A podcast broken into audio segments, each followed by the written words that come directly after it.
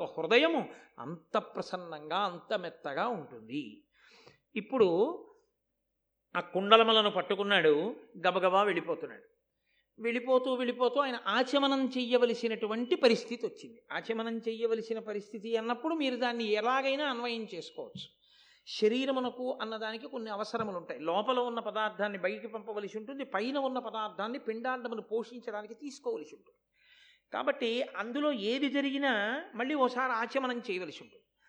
ఆచమనం చెయ్యాలి కాబట్టి ఆయన ఏం చేశాడంటే ఒక నది ఒడ్డున ఇక్కడ ఏది కూడా మలమూత్ర విసర్జన జరగదు అని నమ్మకం. ఎందుకని అంటే మనకు ఒక ధర్మం ఉంది లోకంలో. ఏమిటా ధర్మం అంటే నది ఒడ్డున కానీ నదీ జలముల ఎందు కానీ మలమూత్ర విసర్జన వంటివి చేయరాదు. ఎందుకంటే నది పరమ పవిత్రమైనది కనుక. కానీ వర్షాలు పట్టలేదు అంటే లేకపోతే లోకంలో రకరకాల వ్యాధులు వస్తున్నాయి లోకంలో రకరకాల ఉపద్రవాలు వస్తున్నాయంటే ఇవాళ మనం సనాతన ధర్మంలో శాస్త్రవాక్కుని విస్మరించాం కాబట్టి నదీ తీరములన్నీ ఎంత భయంకరమైన స్థితిలో ఉంటాయో సూర్యోదయ కాలమునందు నదీ జలములను మనం ఎంత అవమానం చేస్తున్నామో ఎలా ప్రవహిస్తాయి నదీ జలాలు ప్రవహించమంటే ఇన్ని పథకాలు పెట్టండి ఇన్ని మరుగుదొడ్లు కట్టివ్వండి నదీ తీరములే మరుగుదొడ్లు. కాబట్టి ఆ రోజులలో ఉదంకుడు నమ్మాడు నదీ తీరము పరిశుద్ధముగా ఉంటుంది. ఎవ్వరూ ఇక్కడ అటువంటి తప్పు పని చెయ్యరు. కాబట్టి కుండలములను నది ఒడ్డున పెట్టి నదీ జలములను ఆచమనం చేస్తున్నాడు.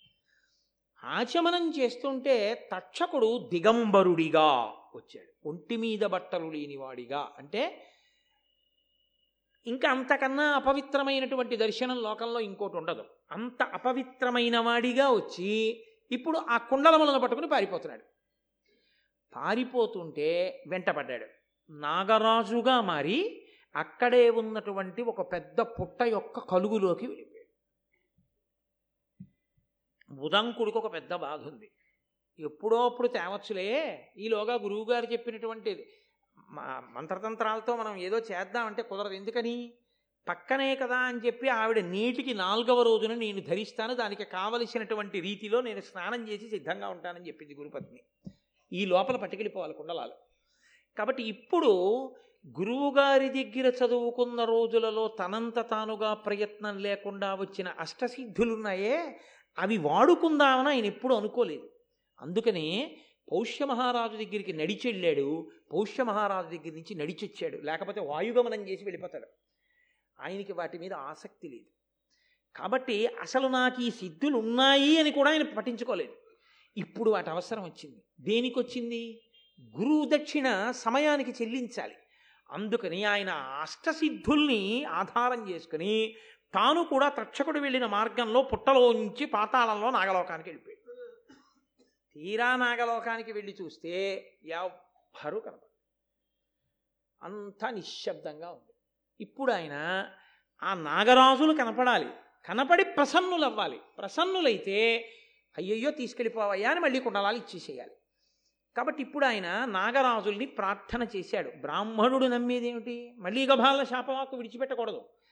తాను నాగరాజుల్ని వాళ్ళంత తపో నిష్ఠాగరిష్ఠులు మహానుభావులు ఆదిశేషుడు వంటి వారు ఉన్నారు కాబట్టి ప్రార్థన చేసి దేవతా స్వరూపాన్ని ప్రసన్నం చేసుకోవాలి. ఇది మళ్ళీ ఇంకొక విచిత్రమైనటువంటి విషయం. మీరు కొన్ని కొన్ని స్వరూపాల్ని ప్రసన్నం చేసుకోవాలంతే తప్ప వాటిని మీరు మీ తపస్సుతోటో ఇంకోలాగో ఇంకోలాగో మీకున్నటువంటి పూజ చేతో వాటి మీద మీ అధికారం చలాయించే ప్రయత్నం చేయడం కుదరదు. సుందరకాండలో హనుమ అంతటి వారు లంకని వశం చేసుకున్నారు. ఎందుకంటే ఆవిడ కూడా అంతే అటువంటిదే. తప్ప లంకని చంపడం కుదరదు. లంక అంటే లంకిని అంటాం మనం తెలుగులో. చంపడం కుదరదు. వశం చేసుకోవాలి. అలాగే దేవతల్ని ప్రసన్నం చేసుకోవాలి. ప్రసన్నం చేసుకుంటే అనుగ్రహిస్తారు మళ్ళీ వాళ్ళు. దేవతలకు ఒక లక్షణం ఉంటుంది. ఏమిటో తెలుసా అండి? మహాభారతం అంతా దీని మీదే నడిచింది. దేవతలు కనపడ్డారనుకోండి మీకేం కావాలని అడుగుతారు? వాళ్ళు కనపడి చాలా బాగా చెప్పారండి పద్యాలు. ఏమనుకోకండి పనుందని వెళ్ళరు. ఒకసారి కనపడితే మీకేం కావాలని అడుగుతారు. మీరు అడిగేసిన తర్వాత అయ్యో నేనేదో సరదాగా అడిగానండి బాబాయ్ అదే నాకు ఇచ్చేస్తున్నారన్నారు కూడా వాళ్ళు వదలరు ఇచ్చేస్తారు. అక్కడే కదా భారతంలో పెద్ద అల్లరి జరిగింది కుంతి కర్ణుడిని అడిగింది సూర్యుణ్ణి. నువ్వు కన్యవో ఎవరో నాకు అనవసరం నేను దేవతామూర్తిని నువ్వు ప్రార్థన చేసావు వచ్చాను. నన్ను చూడగానే నా తేజస్సు చూసి నీలాంటి కొడుకుంటే అన్నావు. ఇచ్చేశాను అంతే ఆ తర్వాత బంగారం పెట్టులో పెట్టుకుని వదిలేస్తావో ఇంటికి పట్టుకెళ్ళి పెంచుకుంటావో నీ ఇష్టం. ఇచ్చేసాడంతే దేవతలది ఆ లక్షణం ఇప్పుడు వాళ్ళు కనబడితే చాలు కోరి తీరిపోతుంది. వాళ్ళు కనపడాలంటే ప్రార్థన చేయాలి ప్రార్థన చేస్తే ప్రసన్నులు అవుతారు. ప్రసన్నులైతే కనపడతారు కనబడితే కోరిక తీరుస్తారు. అక్కడికి వచ్చాడు ఉదంకుడు ఎన్ని నేర్పుతుందండి మహాభారతం? ప్రతి చోట ఆచారకాండ వేదము ధర్మము ఇన్నిటినీ ఆవిష్కరిస్తూ ఉంటారు కాబట్టి ఇప్పుడు ఆయన బహువనపాదపాబ్ధి కులపర్వత పూర్ణ సరస్ సరస్వతీ సహిత మహామహీభరమజస్ర సహస్ర ఫణాలి దాల్చి దుస్సహతరమూర్తికిం జలధిషాయికి బాయక శయ్యైన యైహి దుష్కృతాంతకుడనంతుడు మాకు ప్రసన్నుడయ్యడున్ మొట్టమొదట అనంతుడు ఆయన గొప్ప తపస్సు చేశాడు. బ్రహ్మగారి దగ్గర వరాలు పొందాడు. అందుకని ఆ అనంతుడి మీద తపస్సు చేశాడు.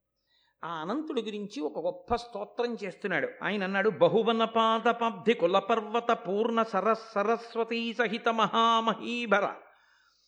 కులపర్వతాలతో పెద్ద పెద్ద పర్వతాలతో నదులతో అరణ్యములతో వనములతో ఉన్నటువంటి ఈ భూమినంతటినీ కూడా ఇంతటి బరువుని తన పడగల మీద మోసేటటువంటి ఆదిశేషుడెవరున్నాడో ఆయన ఈ భూమి భారాన్ని వహించడమే కాదు ఇటువంటి బ్రహ్మాండములనన్నిటినీ తన బొజ్జలో పెట్టుకున్నటువంటి శ్రీమన్నారాయణుడు పాలసముద్రంలో పడుకుని ఉండగా ఆయనకి శయ్యయ్యి ఆయనని కూడా వహించగలిగినటువంటి శక్తి కలిగిన ఆదిశేషుడు ఎవరున్నాడో ఆ అనంతుడు ఎవరున్నాడో ఆయన మాకు ప్రసన్నుడయ్యడు ఆదికవి కదండి నన్నయ్య గారు? అందుకని నన్నయ్య గారు ఆదికవిగా తర్వాత కవులకు శతక సాహిత్యంలో మకుటం పెట్టడం నేర్పారు.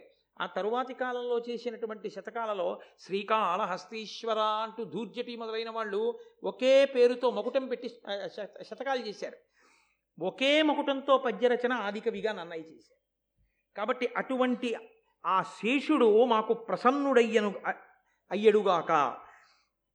అరిది తపో విభూతి అమరారుల బాధలు వందకుండగా ఉరగుల నెల్లగాచిన మహోరగనాయకుడు ఆడానమత్సురాసురమకుటాగ్రరత్న రుచి శోభిత పాదున కద్రినందనేశ్వరునకు భూషణంబయిన వాసుకి మాకు ప్రసన్నుడయ్యడున్. ఆయన ఏ జాతిలో పుట్టాడో ఆ నాగజాతి ఇబ్బందులు పడకుండా దేవతల వలన రాక్షసుల వలన ఆపదలు రాకుండా గొప్ప తపస్సు చేసి దేవతల చేత రాక్షసుల చేత కూడా నమస్కరింపబడేటటువంటి లక్షణమున్నవాడు దేవతలు రాక్షసులు కూడా నమస్కరిస్తుంటే ఇరువురి యొక్క తల్ల మీద అలంకారము చేయబడినటువంటి కిరీటములలో పొదకబడిన మణుల యొక్క కాంతుల చేత ప్రకాశించేటటువంటి పాదపద్మములు కలిగినటువంటి పరమేశ్వరునికి ఆభరణముగా భాషించేటటువంటి వాసుకి మాకు ప్రసన్నమయ్యడుగాక. ఇది ఒక చిత్రమైనటువంటి విషయం ఈ ప్రార్థనలో. తండ్రి అన్న మాటకు అర్థం ఉంటుంది. తండ్రికి ఐదుగురు కొడుకులు ఉన్నారనుకోండి ఒక ఆయన ఐఏఎస్ ఒక ఆయన ఐపీఎస్ ఒక ఆయన ఐఆర్ఎస్ ఒక ఆయన ఐఎఫ్ఎస్ ఒక ఆయన జేబు దొంగ. తండ్రి ఐఏఎస్ ఐఏఎస్ ఐఆర్ఎస్ ఐఎఫ్ఎస్ ఐపీఎస్లకే తండ్రా జేబు దొంగకు కూడా తండ్రా. జేబు దొంగకి తండ్రి. నాన్నగారి షష్ఠి పూర్తికి ఐదుగురు అక్కడికి వచ్చి నమస్కారం చేస్తారు. ఐదుగురు బట్టలు పెడతారు. ఐదుగురు జేబు దొంగతో సహా నాన్నగారండి మీరు తప్ప మాకు ఎవరున్నారండి అని నమస్కారం పెడతారు. కదా? అంతేకాని లోకంలో వీడు నాకు కొడుక్కాడు నేను వదిలిపెట్టేశాను అనడం కుదరదిహా. కన్న తర్వాత తండ్రే వాడు గుణవంతుడో గుణం లేనివాడో. ప్రపంచంలో ఇన్ని భూతములు ఉన్నాయంటే ఈ భూతములకన్నిటికీ తండ్రి ఈశ్వరుడే. జగత పితరవ్ వందే పార్వతి పరమేశ్వరవు మంచి వాళ్ళకి మాత్రమే ఈశ్వరుడు తండ్రి అండి చెడ్డ వాళ్ళకి తండ్రి కాడండి అనడానికి వీల్లేదు తండ్రి శాసనం ఏమిటి? జేబు దొంగ ఉన్నాడనుకోండి తండ్రికి నమస్కారం చేస్తున్నాడు అనుకోండి జేబు దొంగలు నమస్కారం చేసేవాడండి ఆయన అని మీరు ఆయన్ని తిట్టారనుకోండి ఊరే నువ్వు వెళ్ళరా కాసేపు కాకినాడ అన్నాడు అనుకోండి ఏమైపోతాం మనం? మీకు ఆయన ఏం ఉపకారం చేయగలడు? రై ఇలాగే కూర్చొని కాసేపు అన్నాడు అనుకోండి. ఇప్పుడు తండ్రి గారి మాటకి వశవర్తియే ఆ జేబు దొంగ అలాగే కూర్చున్నాను అనుకోండి. నువ్వు ఎక్కడికి వెళ్ళకు? మీ అమ్మ ఇక్కడే పెడుతుంది భోజనం చేసి. అంటే ఇక్కడే భోజనం చేసి ఇక్కడే పడుకోను అన్నాడు అనుకోండి. కాకినాడలో ఆ రోజు మొదటి తారీఖు జీతాలన్నీ జేబులో పెట్టుకెళ్ళే వాళ్ళ జీతాలన్నీ ఇంటికి ఎడతాయా వెళ్ళవా? వెళ్ళిపోతాయి కదా. ఒకటో తారీఖు ఒక్కరోజు ఆయన వదిలేశాడు అనుకోండి. వెళ్ళరా నువ్వు కాకినాడ? అన్నాడు అనుకోండి. ఆ నెలలో జీతాలు ఇంటికి పట్టిన వాళ్ళు పట్టుకెళ్ళిన వాళ్ళు ఎవరు ఉండరు. కాదు వాడు ఒక్కడే పడిపోతాడు అన్ని జీతాలు ఉద్యోగం చేయకుండా. పరమేశ్వరుడి దగ్గర రాక్షసులు వశవర్తులైతే మనకు అదృష్టం. ఎందుకో తెలుసా అండి?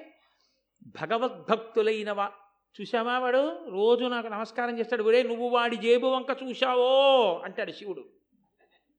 నాన్నగారని వాడి జోలికి వెళ్ళండి కాబట్టి రాక్షసులు దేవతలు కూడా తండ్రి పరమేశ్వరుడికే నమస్కరిస్తారంతే. కాబట్టి ఆయన భూతములను అణిచిపెట్టి భక్తుల్ని కాపాడుతుంటాడు. ఇది తత్వాన్ని ఆవిష్కరించడం పద్యంలో. అటువంటి పరమేశ్వరుడికి ఆభరణమైన వాడు వాసుకి.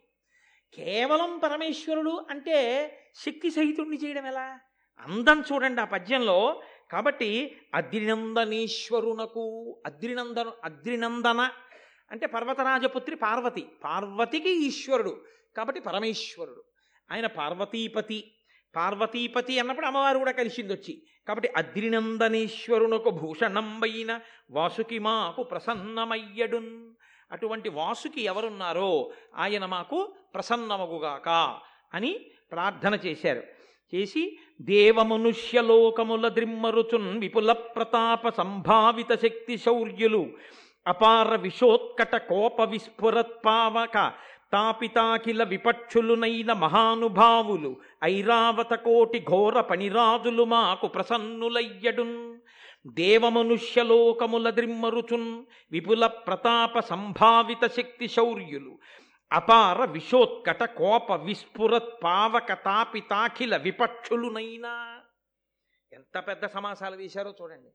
దేవలోకంలో మనుష్యలోకంలో అంతటా తిరుగుతూ అపారమైన కోపంతో ఉంటూ తమ యొక్క విషం చేత దేన్నైనా కాల్చేయగలిగినటువంటి శక్తి కలిగిన వాళ్ళై మహానుభావులై ఐరావత వంశంలో జన్మించినటువంటి నాగులన్నీ కూడా మాకు ప్రసన్నమయ్యడున్ వాళ్ళు మాకు ప్రసన్నమయ్యడుగాక.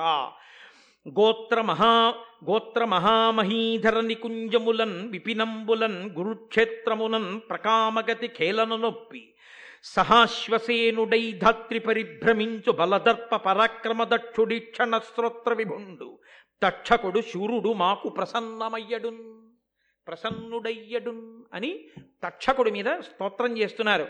గోత్ర మహామహీధర నికుంజములన్ విపినంబులన్ గురుక్షేత్రమునన్.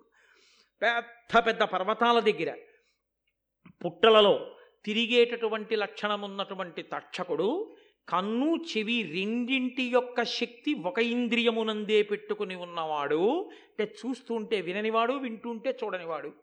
రెండు ఇంద్రియముల శక్తి ఒక ఇంద్రియంలోనే ఉంటుంది. చూస్తున్నప్పుడు ఇంకా వినపడదు వింటున్నప్పుడే కనపడదు అలా రెండు ఇంద్రియముల శక్తి ఒక ఇంద్రియములో కలిగినటువంటి వాడు ఆ అందుకని ఈక్షణ శ్రోత్ర విభుండు తక్షకుడు శూరుడు మాకు ప్రసన్నుడయ్యడున్. ఆ శూరుడైనటువంటి తక్షకుడు మాకు ప్రసన్నమయ్యడుగాక అని ఆ నాగులను ఉద్దేశించి ఈ స్తోత్రం చేశారు. మా గురువుగారు తరచుగా ఓ మాట చెప్తుంటారు. నాయన ఈ పద్యాలు ఎక్కడ చదివినా ఎప్పుడు చదివినా ఎవరు విన్నా వాళ్ళకి పాముల వలన బాధలు రావురా తరుముకొస్తున్న ఆపదలుంటే పోతాయిరా నాయన ఈ పద్యాలు చాలా గొప్పవిరా అంటుంటారు. నేను ఆయనంత బాగా చదవలేను కానీ మా గురువుగారు అయితే ఇందులో పద్యాల్ని పాము బుస్ అంటే ఎలా వస్తుందో అలాగే చదువుతారు అది ఎందుకంటే పాములను ఉద్దేశించి చదివిన పద్యాలు కదా? అందుకని ఆ పద్యం అలాగే చదువుతారు. మా గురువు గారు చదువుతున్నప్పుడు నిజంగా అలాగే ఉంటుంది. కానీ ఒక్క మాట మాత్రం మీరు గమనించవలసి ఉంటుంది. నిజానికి కవులు అటువంటి శబ్దముల యొక్క సౌందర్యమునందు ఏ విధమైన అనురక్తి కలిగిన వారు కారు? నేను మా గురువుగారు దాంట్లో అందం ఉందన్నారని నేను మీతో అన్నాను కానీ నిజంగా ఆ పద్యంలో అదే అందం అని నేను చెప్పాను అనుకోండి నన్నయ్య గారు చిన్నపుచ్చుకుంటారు నేను యథార్థం చెప్తున్నాను. అలా కేవలము శాబ్దిక సౌందర్యము కొరకు వెంపర్లాడి కవిత్వం చేయరు పెద్దలు. దాంట్లో నిక్షేపింపబడిన అర్థానికే ఎక్కువ ప్రతిపాదన. కానీ అది అనుషంగికం. అటువంటి ఆ- శబ్దాన్ని అలా పొదగడం ఒక గొప్పతనం. నేను మీకు ఒక్కసారి అది ఆ- ఆ బుస్సు పద్యంలోకి ఎలా వస్తోందో మీకు నేను ప్రయత్నం చేసి చూస్తాను. బహువన పాద పబ్ధికుల పర్వత పూర్ణ సరస్ సరస్వతి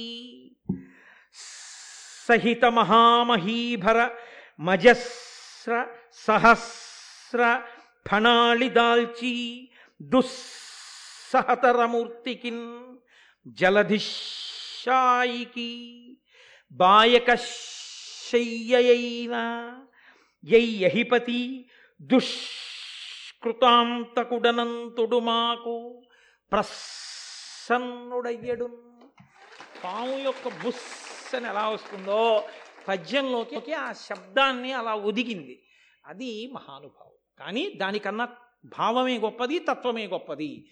తప్ప నన్నయ్య గారిని కేవలము ఆ శబ్దాల యొక్క వైభవాన్ని ప్రకటించి నన్నయ్య గారిని కించపరచడం నా ఉద్దేశ్యం ఎంత మాత్రం కాదు. నేను ఆయన పాద పరాగమును తల మీద చల్లుకుని బ్రతుకుతున్నవాడిని కాబట్టి ఇప్పుడు ఆ నాగులనన్నిటినీ కూడా ఆయన స్తోత్రం చేశారు. కానీ వారెవరూ కనపడలేదు. అక్కడ ఒక గుర్రం మీద కూర్చున్నటువంటి ఒక దివ్యమైనటువంటి ఒక పురుషుడు ఒకడు దర్శనమిచ్చాడు. దర్శనమిచ్చి ఆయన అన్నాడు నాయన నా దగ్గరకు వచ్చి నా చెవిలో ఒకసారి ఊదవ ఊదవయా అన్నాడు. ఆయన దివ్య పురుషుడు చెప్పాడు నమ్మాడు వెళ్ళి ఆ గుర్రం చెవిలో ఒక్కసారి ఉఫ్ఫని ఊదాడు. ఊదేసరికి పాత పాతాళైక నికేతనంతరమునన్ పర్వ్యంద దశ్వాఖిల శ్రోతో మార్గ వినిర్గతోద్రదహనాచుల్ పన్నగవ్రాతముల్ భీతిల్యన్ భుజగాదినాథమనమున్ భేదిల్లే. కల్పాంత సంజాత ప్రోద్ధత బాడ బాడబానల శిఖా శంకాధికాంతం శంకాధికాంతంకమై ఆ చెవిలో ఒక్కసారి ఊదేసరికి ఒక పెద్ద అగ్నిహోత్రం. అది కూడా ప్రళయకాలంలో వచ్చేటటువంటి అగ్ని ఎలా ఉంటుందో అటువంటి అగ్ని పైకి వచ్చింది వచ్చి ఆ నాగలోకాన్నంతటినీ చుట్టుముట్టి. ఆ చుట్టుముట్టిన అగ్నిహోత్రానికి జడిసి గబగబా తక్షకుడు బయలుదేరి వచ్చాడు వస్తూ ఆయన అనుకున్నాడు పరమశివుడి ఆగ్రహం ఎటువంటిదో తపోనిష్టాగరిష్ఠుడైన బ్రాహ్మణుడి యొక్క ఆగ్రహం అటువంటి. కాబట్టి నేను చేసిన తప్పును దిద్దుకోవడం అంటే పట్టుకెళ్ళి ఈ తాటంకమలను ఈ కుండలమలను ఆయనకి ఇచ్చేయడమే అని పట్టుకెళ్ళి గబగబా ఆ ఉదంకుడి చేతిలో కుండలమలను పెట్టాడు. ఆయన ఆ కుండలాల్ని తీసుకున్నాడు. అష్టసిద్ధులు కలిగిన వాడు. నేను చాలా తొందరగా వెళ్ళాలి ఇప్పుడు మా గురుపత్ని దగ్గరికి. ఎలా వెళ్ళాలని అడిగాడు. అంటే ఎక్కడ తను బుద్ధితో నిర్ణయించుకోవాలో అక్కడ సిద్ధులు వాడాడు. ఇప్పుడు దివ్య పురుషుడు ఉన్నాడు కాబట్టి ఆయన్ని అడిగాడు. నేను ఎలా వెళ్ళాలి తొందరగా ఇప్పుడు? అంటే ఆయన అన్నాడు ఇదిగో ఈ గుర్రం ఎక్కి వెళ్ళు. అక్కడే ఆశ్చర్యకరమైనటువంటి సందర్భాన్ని ఒకదాన్ని ఉదంకుడు చూశాడు. ఒక రాట్నం. ఆ రాట్నం దగ్గర తెల్లదారాలు నల్లదారాలు ఉన్నాయి. ఓ ఇద్దరు ఆడవాళ్ళు కూర్చుని ఉన్నారు. వారి పేరు ధాత విధాత. వాళ్ళిద్దరూ ఆ తెల్లదారాన్ని నల్లదారాన్ని తీసి కండికి చుడుతున్నారు. పన్నెండు ఆకులు కలిగినటువంటి చక్రం ఒకటి ఉంది. ఆ చక్రాన్ని బలిష్టమైనటువంటి ఆరుగురు యువకులు తిప్పుతున్నారు. ఆ తిప్పుతున్నటువంటి సన్నివేశాన్ని చూశాడు ఆయన ఆ నాగలోకానికి వెళ్ళినప్పుడు. ఇప్పుడు ఆ గుర్రం మీద ఉన్న దివ్య పురుషుడు అన్నాడు నువ్వు ఈ గుర్రం ఎక్కి వెళ్ళిపో అన్నాడు. వెంటనే ఆ గుర్రం ఎక్కి కూర్చున్నాడు సంకల్పం చేశాడు అది గురువుగారి భార్య దగ్గర ఉంది. ఆవిడ అప్పుడే స్నానం చేసి వచ్చి కూర్చుని సుముహూర్తం అవుతోంది కుండలాలు పెట్టుకోవాలి వచ్చాడా ఆ శిష్యుడు అని చూస్తాను అమ్మా వచ్చానమ్మా అన్నాడు గబగబా కుండలాలు ఇచ్చాడు. గురుపత్ని ఆ కుండలాలు పెట్టుకుంది గురువుగారు గురుదక్షిణ ఇచ్చాను నాకు ఎంతో సంతోషంగా ఉంది. ఇస్తే సంతోషిస్తారని గురువుగారు కాదు ఇచ్చి నేను సార్థకత పొందారు. ఆ చదువుకు ఒక సార్థకత కలిగింది ఇప్పుడు. కాబట్టి నేను పరమ సంతోషాన్ని పొందాను కానీ గురువుగారు నాకు ఒక్క అనుమానం. నేను పా ఆ నాగలోకానికి వెళ్ళినప్పుడు నాకు అక్కడ ఒక పెద్ద రాట్నం కనపడింది. ఇద్దరు యువతులు కనపడ్డారు. తెల్లదారాలు నల్లదారాలు కనపడ్డాయి. అక్కడ ఉండేటటువంటి ఆ యువతులు తెల్లదారాన్ని నల్లదారాన్ని తీర్చి ఆ కండికి అమరుస్తున్నారు. పన్నెండు ఆకుల చక్రం ఉంది. ఆరుగురు బలిష్టమైన యువకులు చక్రాన్ని తిప్పుతున్నారు. అక్కడ గుర్రం మీద ఒక పురుషుడు కూర్చుని ఉన్నాడు వెళ్ళేటప్పుడు ఒక దివ్య పురుషుడు గుర్రం మీద ఒక ఎద్దు మీద కూర్చుని కనపడి నా చేత పేడ తినిపించాడు. ఇవన్నీ ఏమిటో మీ దగ్గర తెలుసుకుందామని ఉంది గురువుగారు. అప్పటికి వాళ్ళు దివ్య పురుషులు కాబట్టి నేను చూసి వచ్చేసాను. గురువుగారిని అడిగి తెలుసుకుందామని. అవన్నీ ఏమిటి అని అడిగాడు. అయితే గురువుగారు నేను చూసి వచ్చానని నేనేం చెప్తాను రానలేదు. పైలుడు అలవోకగా దాన్ని విడమర్చాడు. ఆయన అన్నాడు అపురుషుండింద్రుడు అయ్యుక్షమైరావతంబు గోయ గోమయం అమృతంబు నాగభువనంబులోకన్న పొలతులిద్దరూ ధాతయును విధాతయు. వారి అనువయించు సిత కృష్ణ తంతు రాజిత తంత్రమది అహోరత్రంబు. ద్వాదశారములు కలుగు చక్రంబు మాసాత్మ సంవత్సరంబు. కుమారులయ్యార్వురు మహిత ఋతువులు. అత్తురంగమగ్ని అపురుషుండు పర్జన్యుడు ఇంద్రసఖుడు సన్మునీంద్ర ఆది నింద్రుగాంచి అమృతాశివకుట నీకభిమతార్థ సిద్ధి అయ్యనయ్యా. ఆయన అన్నాడు గురువుగారు నువ్వు గురువుని సేవించావు కదరా. గురువుగారి మీద నమ్మకం పెట్టుకున్నావుగా. గురుదక్షిణ కట్టాలని కదా వెడుతున్నావు నువ్వు. గురుపత్ని అడిగింది అని బయలుదేరావు. నీ యొక్క చిత్తశుద్ధికి మెచ్చుకున్నారు దేవతలు. మెచ్చుకుని అటువంటి కుండలములను తీసుకురావడానికి నీకు ఒక గొప్ప శక్తినివ్వడానికి దేవేంద్రుడు మాయావేషంలో దివ్య పురుషుడిగా ఐరావతాన్ని ఎద్దుగా మార్చుకుని ఎద్దు మీద కూర్చున్నట్లు నీకు కనపడ్డాడు. ఆయన దేవేంద్రుడు. ఆ ఎద్దు పేడ వేసిందే అది పేడ కాదు అమృతం. నీతోటి అమృతాన్ని తినిపించాడు దేవేంద్రుడు. దాని శక్తి వలన నువ్వు ఆ కుండలములను గ్రహించగలిగావు. అంత మహాపతివ్రత పెట్టుకున్న కుండలములను చేత పట్టుకోవాలంటే నువ్వు అమృతాన్ని తాగినవాడవై ఉండాలి. కాబట్టి ఆ కుండలములను పుచ్చుకున్నావు. పుచ్చుకుని నువ్వు వస్తున్నప్పుడు తక్షకుడు వాటిని తీసుకుపోయాడు. నువ్వు నాగలోకానికి వెళ్ళావు. అక్కడ ఒక పెద్ద రాట్నం కనపడింది. ఆ రాట్నం దగ్గర ఇద్దరు స్త్రీలు కూర్చున్నారు. వారు ధాత విధాత.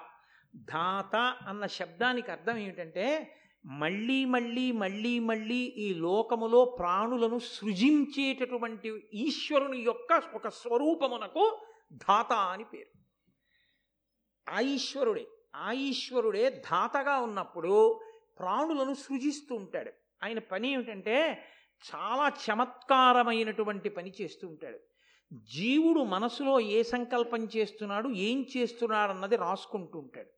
రాసుకుని ఆ కర్మ ఫలితాన్ని అనుభవించడానికి మళ్ళీ ఇంకో కొత్త శరీరాన్ని ఇస్తూ ఉంటాడు. మళ్ళీ పుట్టిస్తూ ఉంటాడు. మళ్ళీ కర్మ చేసిందంతా వ్రాసుకుంటూ ఉంటాడు. ఇదంతా చేసేటటువంటి వాడు ధాత చేసిన కర్మకి ఫలితాన్ని ఇచ్చేటప్పుడు ఇదిగో ఈ పాపం చేశావు ఈ ఫలితం అనుభవించు. ఈ పుణ్యం చేశావు ఈ ఫలితం అనుభవించు. ఆ ఫలితమును అనుభవించడం చేత పాపం పోతుంది పుణ్యం పోతుంది. మళ్ళీ చేసుకుంటూ పోయావా? మళ్ళీ నీ ఖాతాలోకి వస్తాయి. నీ ఇష్టం. అని పాపపుణ్యములను కర్మరూపంలో అనుభవింపచేసేటటువంటి ఈశ్వరుని యొక్క శక్తి స్వరూపమునకు విధాత అని పేరు. కాబట్టి ఆ ఈశ్వరుడే ధాత విధాతలుగా నీకు సృష్టికర్తగా స్థితికర్తగా తదనంతర ప్రళయకర్తానంతర సృష్టిగా ప్రళయక ప్రళయ ప్రళయం చేసిన తరువాత జరిగే సృష్టిగా మూడు మూర్తులుగా తిరిగేటటువంటి ఈశ్వర రూపము రెండుగా నీకు అక్కడ కనపడింది. వాళ్ళు తెల్లదారములు నల్లదారములు పట్టుకున్నారు. అవే అహోరాత్రములు. కాలముగా ఈశ్వరుడు తిప్పుతూ ఉంటాడు ఈ లోకాన్నంతటినీ. ఆ కాలములో తెల్లగా ఉన్న దారాలన్నీ పగళ్ళు నల్లగా ఉన్న దారాలన్నీ రాత్రులు. ఈ తెల్లదారం నల్లదారం కండికి పెట్టినప్పుడు పటలము ఆ కండికి పెట్టి తిప్పితే వస్త్రం వస్తుంది. ఆరుగురు పురుషులు తిప్పుతున్నారు దాన్ని పన్నెండు ఆకుల చక్రాన్ని.